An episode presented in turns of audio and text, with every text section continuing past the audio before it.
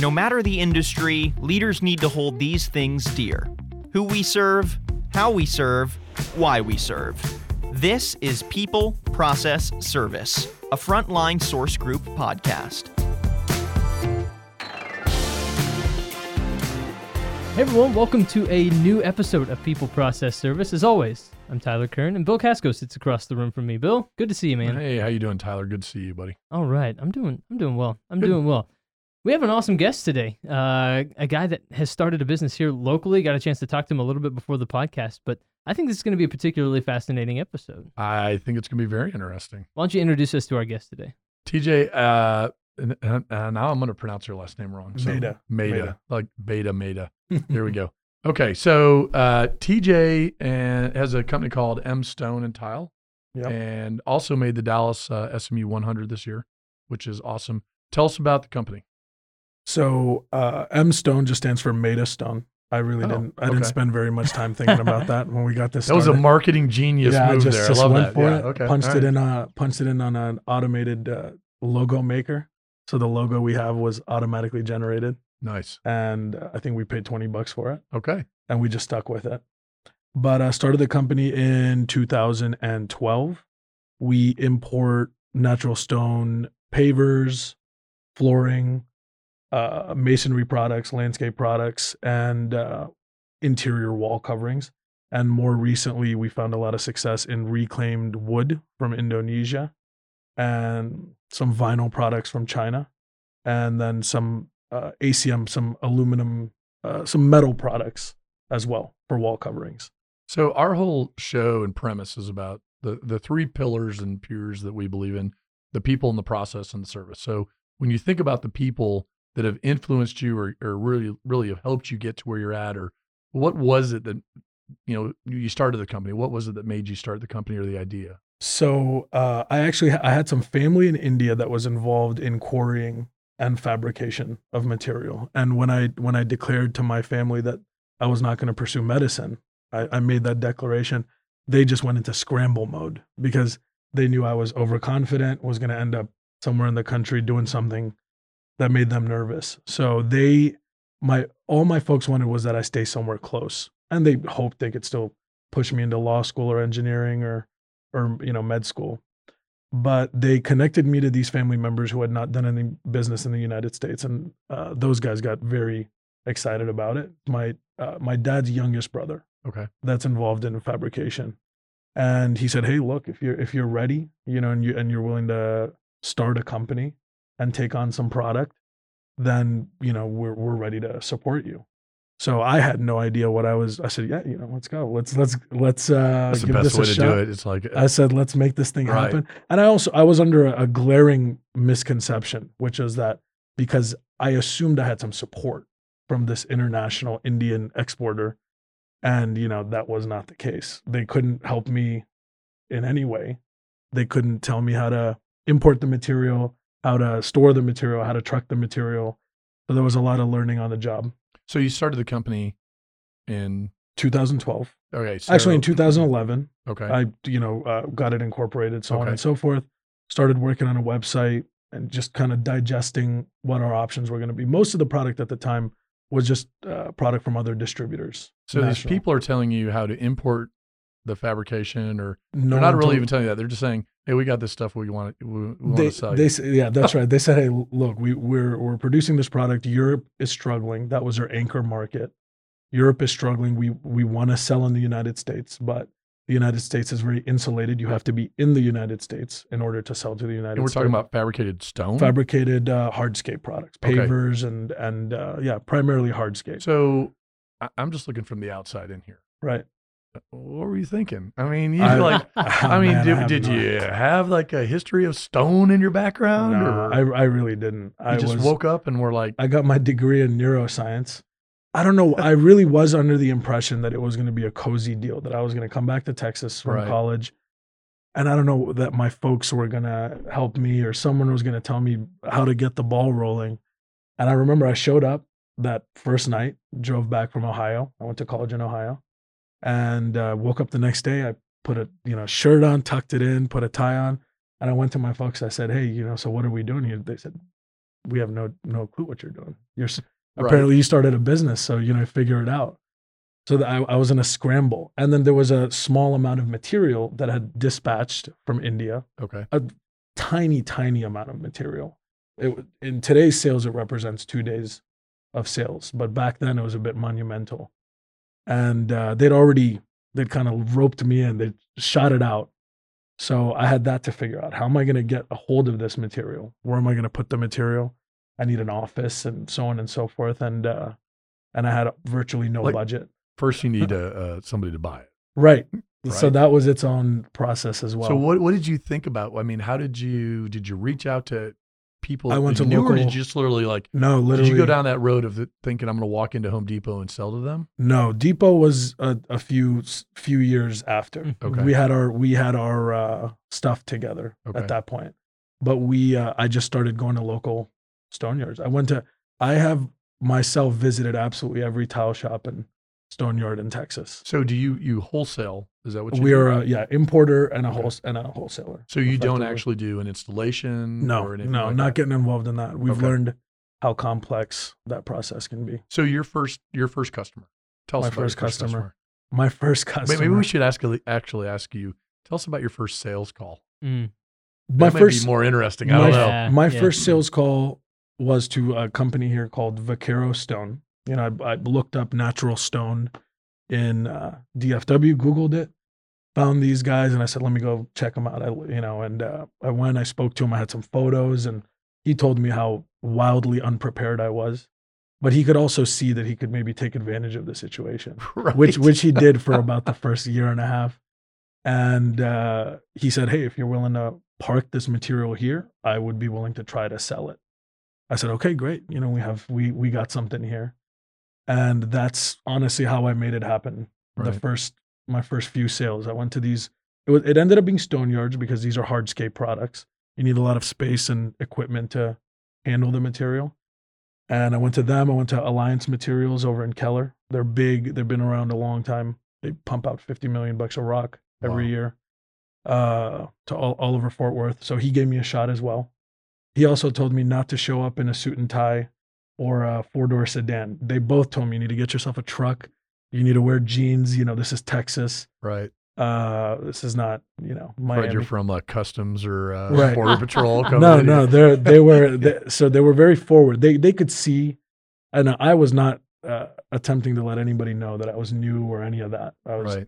I was fabricating my age and all kinds of stuff. I Right. was uh, didn't want anyone to know that I'm brand new, but they could tell, Yeah. and they they took advantage of the situation. They liked how the material looked. I gave basically gave it away from a price perspective. That was another lesson learned to focus on profitability Did, eventually. did those individuals end up becoming not just a, a great client, but like friends now looking back? They are Alliance remains a good customer. We've we've just gone in such a different direction, okay. right? So they remain customers, happy customers, ones that we service conveniently. hmm But uh, you know, we've we've shipped the retail model and the the builder model, and has really become what we do today. So when you think about those people that you first had that interaction with, Right. How did that influence you as to where you're at today? I just uh, I they they helped me realize how monumental an effort it was going to take to pull to figure this out. Right. you know i had a bit of a blueprint to go and visit with them was my first indication that i needed a home base Okay. you know and people needed to be able to touch and feel the product and we needed to be official and today you know they're both very heavily involved in family they're family run companies uh their staff it's it's a, a weird term to use but they worship uh, these guys because they're there they're in the weeds and again these are the guys that told me don't show up in you know uh, suit and tie Right. and silk. So they're involved every single day. They're the first guys in, last guys out. It sounds like a cliche, but they really are that way, Right. and they command a lot of respect. Do know? they help you or refer you to other customers that you No, have today? no, Yeah. this is not that kind of industry. Yeah. yeah. As long as it's a, in a certain radius away from someone, then they're happy to do that. So in another state, they'd be happy to refer you, but you don't typically get referrals. but in instead, it was more helping you to understand the business, That's right. How Yeah. to how to be that successful. and also to help me understand that it was not the right product to start the business in. It was Okay. very complex. We were competing with quarries Austin quarries are wildly productive in Texas. Right. And we were competing with brick. Also, Texas is king of brick. And we were competing with manufactured stone, which is Texas is king of manufactured stone. So that kind of helped uh, guide me away from that. So is all of your product imported? Everything is imported. Okay. So Yeah. Not only did you have imports coming in, but you obviously had logistical issues, Oh, Right, it was, a, it was a nightmare. And, distribution. and everyone was taking advantage of it. You know, Right. I was asking for quotes. Trucks that cost 400 bucks, I paid 2000 for. And, you know, I put it on a credit card that that I just knew confidently, hey, I'll get the, I'll get this all sorted out. Right. You know, so uh yeah, it was it was a very intense I uh I was renting space with a carpet in a tiny little warehouse in Haltom City with this mean little lady. She was like four foot eight. And I was going around begging these warehouses, hey, I just need a place to park my material. And, you know, I'll get you paid as I sell it and so on and so forth. And she has a tiny warehouse, a really, really small warehouse. She said, okay, yeah, you can park your material here, but there's going to be, these are going to be the rules. And uh, this is how we're going to do it. And uh, so that was, that was a fun journey. Yeah. I don't go to Haltom City much anymore. Yeah.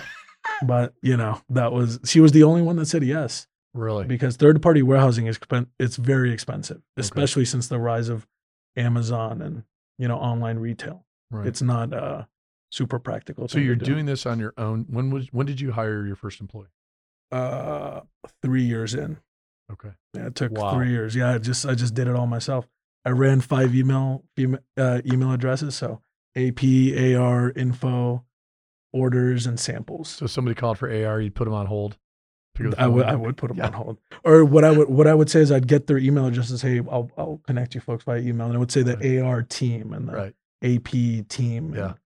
and, I, lo- I uh, love that's that's just like the Oh, best I know. story ever. That was uh, that's because you, have to show well, you know, Absolutely. and because it's I a- I went through the same pain. Yeah. When when I started the company, it was the exact same situation. They they almost didn't want to do business with you because they felt like you're just one person.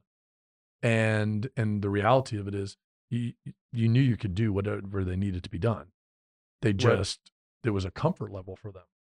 And and then today it's funny because you know you you create something and they don't really know they don't care they they just want the end product and I'm sure that was the same way that you were experiencing was that that's what they wanted, they they just don't have time to waste. Right? And and in our industry, you know, flooring, uh, flooring and walls, or hardscape and cladding, that's a one time sale. Right. They're not. You don't come back every year to buy the new iPhone or you know you're not constantly updating. Once you have invested in that floor, that's you don't get to finance it.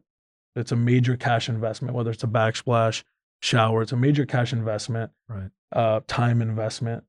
So in, in this industry, it's particularly competitive. You're not getting that backsplash a second time.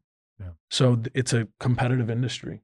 You know. So as you're going through this, you're figuring out because it doesn't sound like you jumped into it with a business model or plan, no, really. I just overconfidence. right? and some some uh, misunderstanding is about how my family was going to participate. So so at what point did you realize I need to have a plan As soon as I in the beginning, or was it like you jumped in and then you were you were winging it, and then three years down the road, four years, you're like, no no to take a step back here and we need to get a real no plan." about you know as soon as the the urgency of figuring out what to do with the material it the momentum that had developed by me agreeing to do it i needed to catch up to that and say okay let me get get a hold of this material uh build some connections you know uh, so i needed a customs broker i needed a trucking company. I needed to store the material uh, and this is all just to bring it in. And then i needed some people to help me domestically. So built that built that network. Uh, if you you know when you shop around as a customer you find people are very receptive. When you when you go on as a potential vendor it's not quite so simple. Yeah. but uh, I got the, I got the material placed and we we sold it. It sold, which was great. So we earned some money, had a little bit of liquidity, started paying some bills, and uh, I immediately went to India.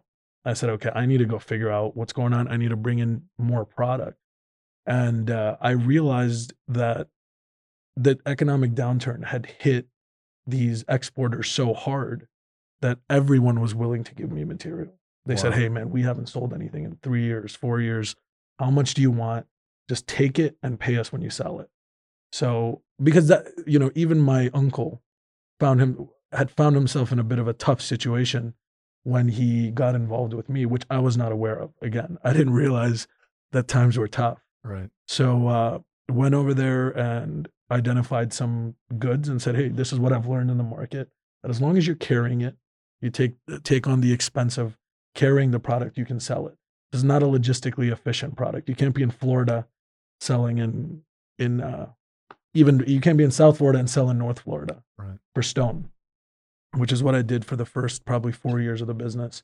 So I, I what I, I did, figured out that if you're carrying it and you make create some awareness and you price yourself effectively, you can pick up business. So in your business, when you wholesale, you're only selling in the Texas market, the Dallas market. No, what- now how- we're nationwide. okay. So I picked up my early clients in in the DFW area, basically one or two major stone yards that were they had enough space to say you can park it here, and if we sell it, we'll pay you. Fortunately, the product sold. Right. It, it is great product, I will say. Right. Um, and uh, then I went to India, brought in some more material, found some success.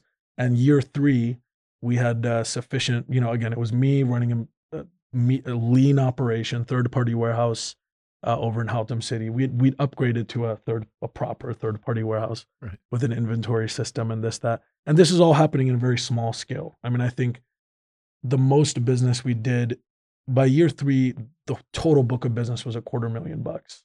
But that was still enough to to function, you know, and, and have a distinct business. Right.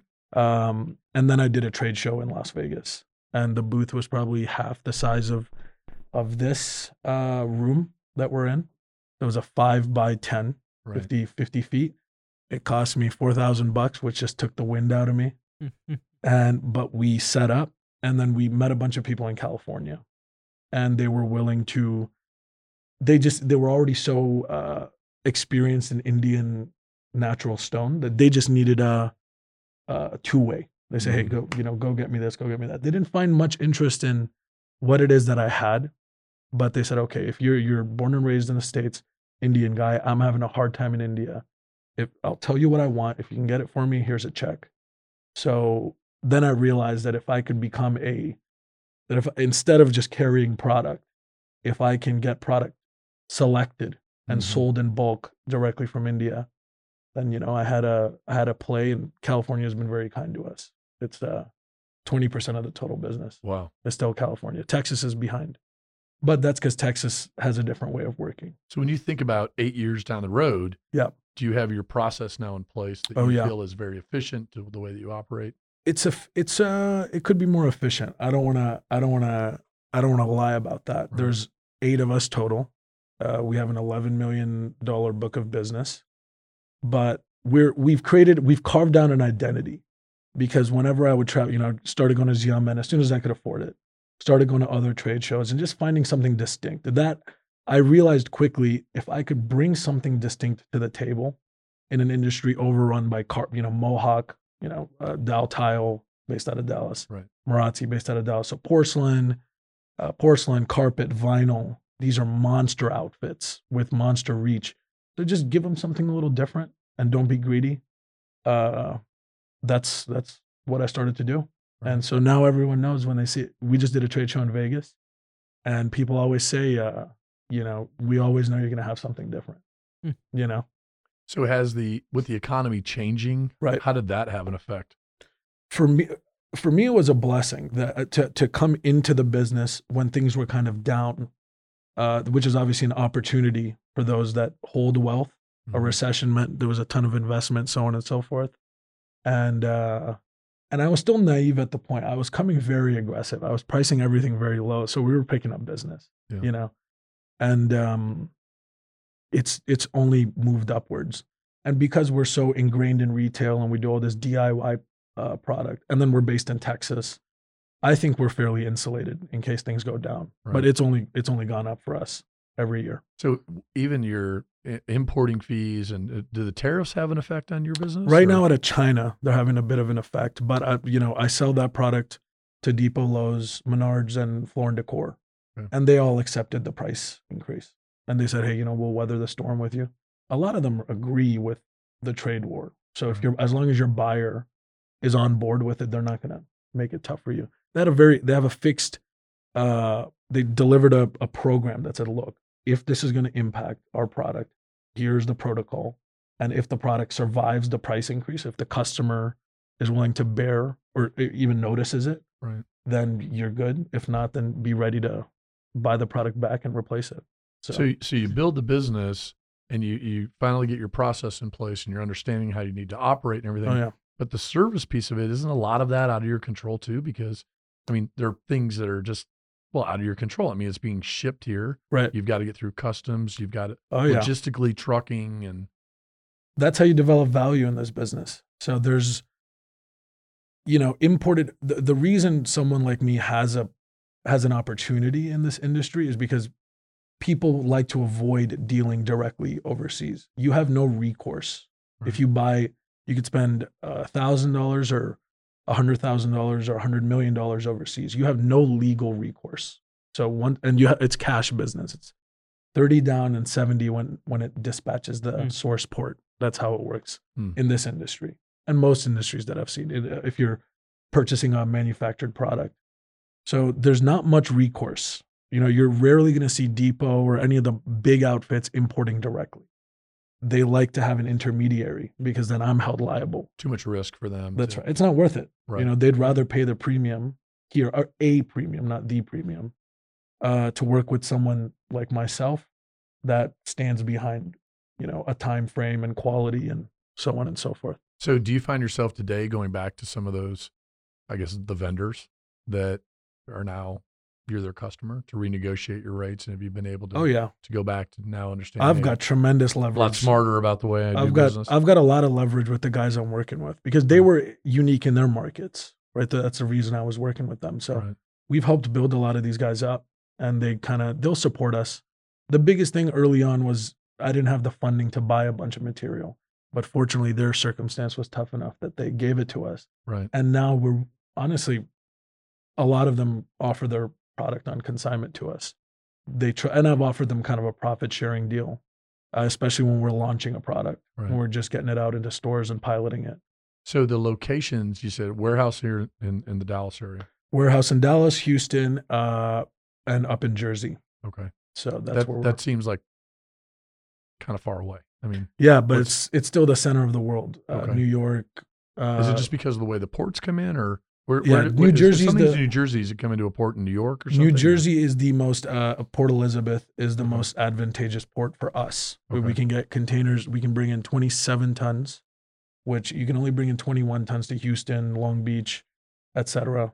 Um, at least in our situation.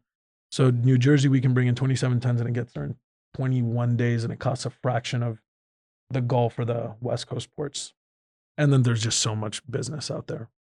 I, I just find it fascinating to know how you would even figure that out. I mean, You, it's like you, there's not a book on this, is there? there's not, Yeah, but you just so- uh, This is the People- book they- ports. some people people come to you and and again you start shopping these rates and uh Right. just kind of figuring it out and people just help. I mean, it Yeah, sounds they like a want lot the of business. just very helpful to you. every right? every um every inch that this material moves someone is getting paid for it so they have every incentive to to help us do that efficiently and then take their slice off of it So, sorry, you, you studied neuroscience, right? i studied neuroscience yeah, let's go back to that one. yeah, I- sorry, I'm, yeah, we I'm kinda skipped way, way over back that. in the story. Yeah. But when did you start thinking of yourself as a as a businessman? Man, like, I do you I- still do you even think of yourself as a businessman? now? You know, like when I- did that kind of? there's no going change? back now Yeah. so i definitely think of myself as a businessman Oh my gosh, I just thought he's a stoner. Yeah. oh my gosh. i don't know man i uh i um I mean, that is crazy to go from that to this. I mean, that's such, Yeah. such a change. So Yeah. not only that, but you should tell them like how you like what you did professionally. So basically, this the reason why I brought TJ. Sorry, hi April. I Yeah. just started talking to the microphone. Sorry, I should have introduced April Milton. no, right? you're to- yes, Yes, okay. you're her. totally Yeah. fine. So the reason why I asked TJ to come on because so he's a friend of a friend, Right. and when I introduced when we were introduced and I started having conversations with him, I'm like, "What do you do?" And he's like, "Well, this is what I do," and I'm like, "How?" And he Mhm. was like, "Well, I, I was a project manager. Right. Right? So I did. Uh, so when I went to school, I went to play. so you went to where'd you go? Oberlin College Okay. in Ohio. Okay. And I went with the I went with my high school sweetheart, thought I was gonna, you know, marry her and this that, and I was playing football with him, and uh, after I injured myself and stopped playing, I went on a work study. So I did start working with a contractor. I worked at the bowling alley. I worked uh, at the bowling lanes, and I worked with a, a commercial flooring contractor. Very simple stuff. The school basically puts you on those pipelines, and you know Right. what you know what work study is, right? Yep. A chunk of your salary goes towards your uh, college tuition, et cetera. right. And um, so that's actually that's where I became aware that this could be tremendously lucrative if Right. done effectively. Right. Because he, uh, anytime he bought vinyl, you know, he's doing ten thousand foot vinyl jobs, seventy cents, a buck a foot. And the first time he used stone on a much smaller job, would paid sixty thousand dollars. So that certainly gave me, again, a, the false impression, because I even today I don't service those people directly. Right. So I'm not the one earning that uh, that major margin in most instances. But that gave me uh, confidence that this could be something that would work well. just- it's just fascinating when you think about studying one thing and then a total change. And then, Yeah. so today, your parents, what do, what do they say? They're thrilled, man. Yeah, It worked yeah, out. yeah. You know, Yeah. that's the that's the thing with uh, Indian parents are involved. They care, and uh, they wanted me to be a doctor. And I, Mhm. my dad's a doctor. He lives. Uh, they live in South Lake. Uh-huh. My mom's an immigration attorney, and I just I saw him and I thought, yeah, why not? I'll be you know I'll be a doctor. This is what uh, this is what I'm going to do until you realize four years of undergrad, four more years of very expensive med school, Right. residency, the stuff that I never paid attention to him doing. you Right. know? And I said, man, I need to. I I just wanted to be financially productive sooner and kind of take control of life. Yeah. And uh, I, like I said, I was overconfident, but then I was in it. You know, I think it was the.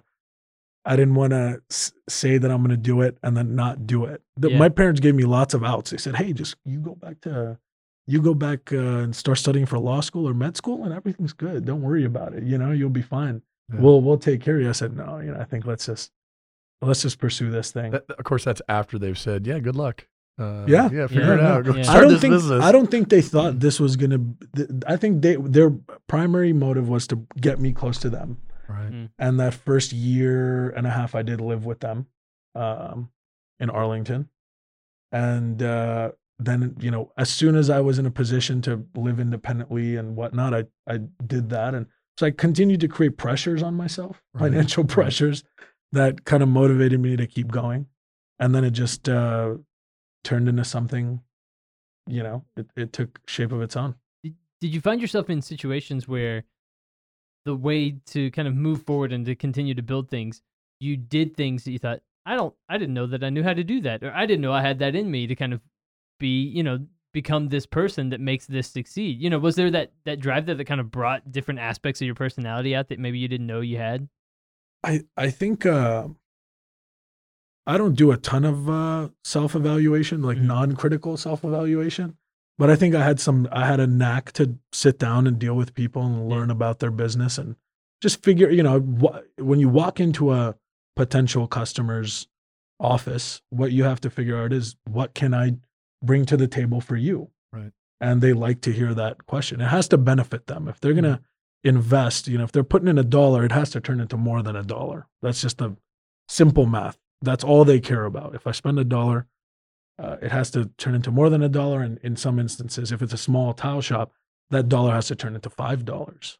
You know, if it's a big company, that dollar has to turn into a buck twenty Mm. reliably. Um, and now we're, you know, we're dealing with the bigger companies, You know, a lot of people, when they start a company, you you learn from your mistakes right? and you look back after years and think uh, I think about Dr. Courtney Baker, who was on a few weeks ago with Kids Care and talking about screwing up stuff from the beginning and Oh yeah. not having a clue and all the mistakes and you learn from all of that. Is there anything that really stands out to you? I mean, I know I've, I've, I've screwed up. I still do, but oh man. I mean, is there anything that really stood out that made a difference to you that you were able to take away and learn from that so made a difference much. today? so much. Yeah. Uh, setting the right expectation, setting the proper expectations, and being honest with you know my customer. So here's here's what it is. Uh, it could be anything from how much we have we have available in in our in, stone. It's a natural product. Right. So you know range. You have to explain what the potential range could be. You don't want to you know you're selling off of a sample oftentimes smaller than this piece of paper, and Mhm. now you just delivered a thousand feet of it and it doesn't look anything like uh and that's a one-way sale the moment someone's talking about coming and picking it up you're about to lose big big bucks Right. instantaneously so it has to get there and they have to be satisfied uh so setting proper expectations with the customers so as not to disappoint them because as long as they know they're they're okay Right. you know as long as you're upfront and honest with people But do you find? I mean, you're in a kind of a niche market, Right. So you, you're from a competition side. hmm Is your is it a, heavy competition or is oh it? yeah it's Okay. vicious Okay. i mean let's just consider this wall right. there's paint on this wall and sherwin williams probably supplied that paint and they're a 150 billion dollar company so you could put on we got carpet right here on this floor i don't sell anything like paint or carpet so it is a viciously competitive industry Yeah. you know So the customer is is it a market where the customer will turn on you quickly? That if they don't have what they expect, yeah the customer gets what they want you're- there's so done. many options for a floor wall patio or exterior you know cladding right? from stucco, like I said, stucco paint. Uh, then you work your way up to the manufactured products that are exceedingly inexpensive, largely manufactured in the states.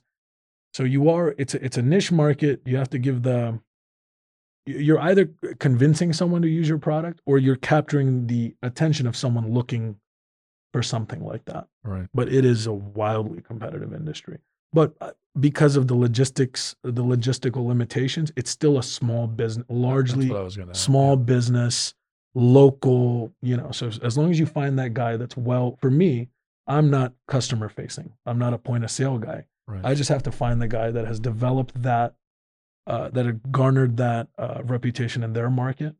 And as long as he's willing to carry the product, then we'll likely succeed. so you made the Dallas 100 this year Right. for the third time in a row. Third time in a row. Okay. Which is fantastic and congrats because it's not an easy thing to do. No, I appreciate that. When, when you think about five years down the road, Mhm. 10 years down the road, have you thought that far to think where do you want to be and what do you want to do? Five years, I think I've thought. Yeah. you know uh i try not to look too far forward just because i think that's uh it's a bit bold that's Mhm. making a lot of assumptions that that i'll be here or the or the business will be here so i don't usually look too far ahead but yeah in, in inside five years i, I think uh there's no reason we shouldn't be at least three times bigger than we are today just at the pace that we're moving Right. and our ability to fund to fund our own business. So Right. we've got a lot more liquidity and support from the banks and then the trust of our customers. Right. So we're we're at the point now where my buyers at Depot, Lowe's, Menards, Floor and Decor, they'll give you they'll give you 20 stores. They'll say, okay, hey, you've got this linear footage. This is your space. You know, you know when uh, sales of a certain SKU begin to slow. So it's it's time anyway. You're always under that pressure to replace that product. And they'll say, yeah, if you're willing to give it a shot, uh, you know, you supply the displays, you supply all the product, and then they take rebates for labor and installation and logistics, and that's the name of the game. So So, so when you think about, and you were discussing that a little bit about Amazon and the warehouse costs and Right. things like that. So, is it important for you to have more warehouse locations across the country from a logistics standpoint to grow, or can you grow still with the three locations that you're operating? from? no, in fact, I'm looking to I'm looking to uh, exit Houston and New Jersey, and I'm looking to condense myself here into and just to Dallas. So we've Wow. bought we've bought our warehouse. Okay. and so we have two major streams of business we have uh, and we're looking to now develop the third we've got the retail business re, let's call it retail and distribution and in both of those instances we're shipping large volumes of product direct to someone's distribution center which does not require me to carry very much product so i'll carry what's called emergency stock and everyone's taking a hit on that that's just to make sure that you have enough to satisfy that customer Right. in the moment. So no one's concerned about making money, keep the customer happy. And then uh, we've got a good specification and cut to size program. So we've got our our stone, our natural stone, in all kinds of design showrooms and builder showrooms around the country. That and it's growing. So uh, and you know that process is you know Bill's building a home or remodeling his home. He wants to redo his pool, let's say, and he may select one of our stones. We'll be the guy that carries that color, that tonality, and uh, we'll say, "I'm interested in this. Get me a quote. I want you know, a 24 by 48 paver and some pool coping and some cobbles. We quote it out. And if everyone, and do some sampling, some mock ups. And if everyone's satisfied, then that product is going to deliver direct to that port. We'll find the most cost effective way of getting it to them direct. Um, so that's, those are two, call it three, right? Retail So when you're talking about that, that's like when you go in to to at stuff, it's on the the board that you're That's looking exactly at as an example. But this like, is cut to size stone. Okay. This is cut to size. So you don't, no one's having to carry very much okay. at all. And then we do have a stocking distribution program as well. We stock our product. Acme Brick has been an amazing customer of ours. We have, I, I worship that company Right, and they're based right. out of Fort Worth. I mean, yep. if you ever have a chance to go check them out, uh, they've got a campus on Fort Worth and it's dedicated to brick. Yep. And they're a Berkshire company now. So they, ha- they have been purchased, but they've got a lot of their people that have been there 20, 30, 40 years. And they've been a tremendous customer of ours, anchor business, uh, the happiest hour job, that's them. A few of the David Weeklies, you know, the townhome Right. projects here, that's them. Uh, all the Blue Seal work.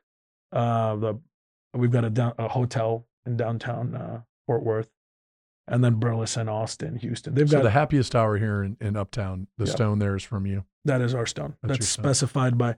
So, uh, what's the name of the family? Goodness, okay, the Blue Seal family, the Harwood family. Oh, the They're From, yeah, right, they're yeah. from uh, they're oil. They've got the Right. oil family from East Texas.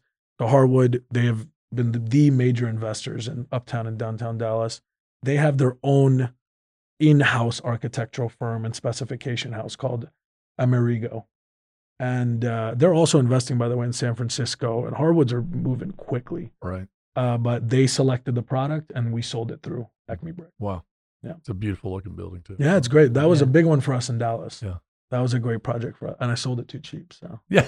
that was le- that was lesson learned as well, you know. But I just think about your business as being, i- from an overhead standpoint, extremely expensive. it's exceptionally expensive. you Yeah. know, and especially if you're bringing a product in through Houston, I guess, and then Right. shipping it. They're still trucking it then, or tra- Oh, yeah. rail, or what? What's From Houston, there's no longer rail to Dallas. There's Dallas to Houston, but they will no longer rail from Houston to Dallas. So it unloads at the port. You dray it. You either dray that container directly to your warehouse or dray it to a third party facility, transload it, they'll pull the material out, then you put it on your own truck. And that's typically what we do. But in the last few years, we've been selling this peel and stick. Uh, it's a DIY tile. It's it's really what made my career, made the business for us. Right? Uh, so uh, a buyer at Home Depot saw this flexible stone product that we were trying to sell, struggling to sell, and said, "Hey, if you can make that DIY, just put put a two sided tape behind that thing," which also ended up being harder than we thought it would be. But he said, "You know, you got a real winner here, and we're selling three million dollars of that product Wow. Wow. annually." Wow. So What do About you use that? feet. Like, what do they use that for? the DIY For the backsplash, like walls, backsplasher, backsplash? backsplash feature wall, etc. Yeah. it's called Aspect Stone. Fifty five hundred stores nationwide, and then we got uh, we moved from that to Aspect Wood and Aspect Metal, and we got a new product called Aspect Collage, which is a vinyl product. So wow. Took the, the moment that I picked that up, I just I've been behind that train. So So I'm thinking about redoing the hardwoods in the house, and uh, I'm going to call Yeah. TJ and give him my Peel exact stick, man. uh, order that I need and have it drop shipped. And Yeah. uh, yeah, no piece of cake. I'm going to be. So we have a showroom now in Dallas. We purchased Okay. the warehouse uh, with uh, in partnership with Cantex Capital, good friends of mine. You you met them, Romy and uh, Super, and we uh, I've got one of my best friends with immense uh, uh, experience in the finance world. Uh, AJ, he's our general manager. One of my best friends from college is our head of sales, and we've we've got a good team. So we've got a showroom now in Dallas, and it's been moving very quickly. So we're setting awesome. up setting up uh, displays and dealers, you know, mom and pop dealers around the state, and uh, we're working directly with builders. So we work worked with uh, Mansfield Custom Homes on a seventeen thousand foot palace in Wow. uh, Arlington recently. It was a great job. Zero inventory, just time and energy and Yeah. understanding what the homeowner and designer want and getting it executed. Wow. So that's the major Yeah. major growth. What we would like to do is cement ourselves in the Texas market, and that's how we're going to insulate ourselves from ups and downs. Hmm. You know, Can you just tell all the listeners uh, how old you are? I'm 30 years old. It's- and when you started it, how old were you? I was 22. Yeah. So That's impressive, man. No, it's crazy. I don't crazy. care who you are. That's impressive. I, I just love It's- the fact that it's like the parents were like, "Yeah, well, here, Yeah, well, see good you luck." But Oh, also, yeah, you could go to mean- med school or law Yeah, school if yeah, you you wanted can have to. all these options, but they i was surprised you know because they were so involved um up till that point but they really did believe they said hey you're 21 you're you're on your own Yeah. that's just how the world works they were pretty tough about it i mean we're here and if you need to eat you can eat if you want to come do Right. laundry do laundry but no one's gonna um, we're not gonna walk you into We're a job baby you along here, not whatsoever Yeah. no Mm. and they they wanted me to go to med school they're both well educated they, they believe in the academic path and once when I veered from that path, they said, "All right, you know." now you gotta well, I'm a figure it out." big believer though too. You you got two strong parents, and Yeah. uh, there's a lot that you learn from them that you don't realize. oh, uh, big through time. your life, and, and you're utilizing that now, and it's obviously showing. And it's an incredible story to hear, Thank you. uh, but really i- i- fascinating thinking about the first few years starting out on your own and learning it through really hard knocks. and it was, and I was going to the. Uh, it's funny to think about, but I, I, was- it was, I was in the trenches. You know, we were going to all these, uh, like I said, Haltom City, and the equivalent of that in Houston and Austin, and then New York and L.A. and Chicago. It's just so random, different areas you're in. you Those are the major markets. Those are the only places that made any sense to me. I said, "There's a concentration of people," because I was counting, you know, the gas money. right. So I said, how can I hit as many people as possible? And uh, the only people that would, interestingly enough, the ones that said, hey, sure, come on by, they ended up being the smallest kind of, uh, it's a parallel economy, man. There's, Yeah. uh, these are small showrooms. They do a lot of cash business and it's a, a dirty game down we there. we were just having a discussion this morning about our business and who we do business with, Right. And and smaller company, the small businesses. oh, yeah. But ADP came out with a report today and was talking about the hiring and the amount of hiring that took place last month with companies less than 500 employees. right. And that's kind of our sweet spot because we build those relationships with those people you have a relationship with. Oh, they yeah. get to know you. They will be honest with you. They will tell you things. 100%. Everything you just talked about. Those are the ones that really uh, make you successful at the end of the day and you look Yeah. back at. Sometimes the larger they are, the more difficult they're actually to work with. Sure. You need them, but they're not the bread and butter for you.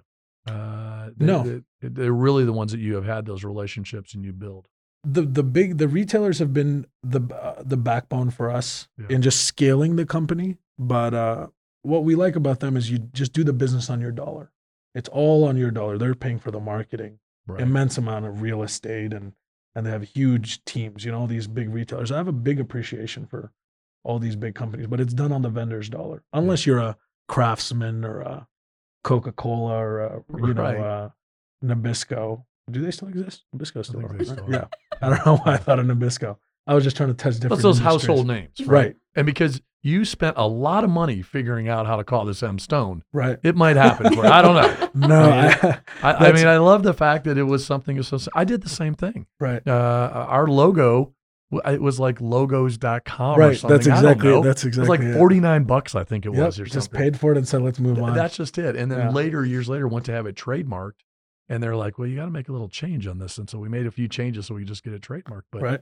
Same deal. Yeah. You know, that's what you do when you're starting something and you figure it out. You make the mistakes and you fall and you get yourself back up. And you tomorrow's another day. Oh yeah. And you live and learn and you move forward. And then and then you have an opportunity to grow like you are. And the SMU Dallas 100 award is is a big deal. And I appreciate three years that. really is, and it says a lot. And uh, very very interesting. The stone business to me is interesting. Stone uh, tile. It's It's uh, very interesting. It's vicious, my friend. yeah, Yeah. It's uh, I thought our business was vicious. Yeah, who knew? I, and I, I, had bet it is. no idea. I bet it is. Yeah. But this is just a cold world out there in this industry, Yeah, and we're just we've been. I've been lucky. I will never tell anybody otherwise. You know, I I've just been don't- you know it all. You've got it. You got it. I found some I found some good guys and they Yeah. walked us into what we needed to do. Mm. And now our customers kind of But you know, us. it, does go back. You, you made other couple comments. I mean, you be honest with your customer, Yeah. uh, whether they like it or not. And Right. and we have found that being honest is the best. It, it's we're never as soon as possible. That's as right. As soon as humanly possible. And they may not it like it. there. Right. Uh, in fact, we've been fired because of it. It- Right. But that's okay. Right. Uh, no one's ever questioned us when it comes to ethics. We Right. know that we're ethical in what we do, and we're going to tell you the truth. And if we get fired because of it, then that's just the way it is. yeah, I agree. Uh, I would much rather do that than have. Uh, we would never lie. and I appreciate that about Texas as well. Yeah. Uh, de- dealing in California and Florida, New York, uh, Texas is a much more, you know, some of the, my first customer said, "Hey, my handshake to me is more important than a contract." Yep. So before you shake my hand, just make sure you mean what you say. And that's how Texas has been. These are they really are. Uh, they're not afraid and they're honest. These guys will take a loss to stand behind uh, what they said, from contractors to builders, et cetera. I mean, they're tough. They're exceptionally tough, but they're tremendously honest. You know, Very, very interesting. we've been ripped off in California a few times. California's a tough. Uh, we, we, place. all been ripped off in California. yeah, California. California is a weird, California is a weird place, and own Florida's even worse.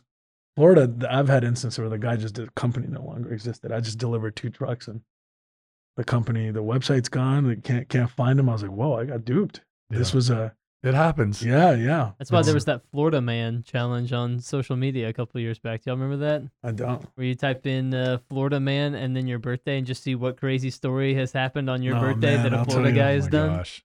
That was uh that was a wild time. Well, we got we Florida. got duped years ago by a, a company when cupcakes were big, and they were coming in and opening up a cupcake bunch of stores. Shops and Yeah, we got totally duped and hired a bunch of people from us, and and then we found out they were doing it to multiple agencies at the same time. It was just a scam, yeah. and uh, yeah, it was it was. You live and learn from that. It's right? crazy how industrious people can be with these scams. They really How are, much yeah. time and energy Yeah. and resources that they they would just spend it on right coming up with an idea like this. And you something. I mean, yeah. we had a dumpster, an industrial dumpster provided by the city, stolen when we were remodeling the warehouse, and I, we had it all on camera. And these guys show up in three uh, F three fifties, dualies, really nice trucks. They had tools. They came out efficiently, chopped it up, and hauled it off. And I said, "Man, you, if you'd left your card with me, I'd probably hire you for some work." How well they stole that dumpster. Why would they steal a dumpster? I think you can get a lot. I believe you. Can, I asked the cop the same question. He said, "You can. You, there's money in the the metal. There's money in, in There's a melting nother it down, business. melting it down, and yeah, they stole a big stealing. industrial dumpster, and Wow. it was on the city had given it to us to use while we remodeled. So, And, so uh, last question: your your family members that you were buying from in India, Right. They're all happy now with you. They love you. They're, oh they're yeah, the greatest. no, thing things are going well. Yeah, Yeah, they're all good. and And they've- you working them over on their price now? No, you know, Yeah. I don't try to bug anybody about uh I'm not a super hard negotiator unless the business demands everyone getting more competitive. I I found that keeping as many people involved happy as possible is uh is the right way to do it. You're a good man. Yeah. Good That's a stuff. that's a perfect it's- answer. It is. Yeah. It's, it's, it just shows you're a good man. Yeah. Oh, I It's a appreciate fun that. story. Yeah. Fun Yeah. uh fun podcast for sure. Uh I really enjoyed hearing how you went from oh gosh, what am I doing? You know, and Yeah. just figuring it out. It's incredible. Website for people to visit. mstone.us.com. M Stone. .us.com. Simple. There you go. Super. Very We couldn't get mstone.com. That's a much larger You're gonna have to change the name. Yeah, it, Yeah. that's a company called the Materials Marketing, and they're they're big fish. So They are a big fish. Out of the Hmm. U.S. They're big fish. this out of the U.S. Uh, All right. TJ Mehta, thank you so much for joining Yeah, me. thanks for appreciate it having very me. much. I Thank you. appreciate Great it. story. And as always, we'll be back with more episodes of People Process Service. But until then, Bill, thanks for uh, thanks for being here, man. Thanks, Tyler. We'll talk to you guys soon.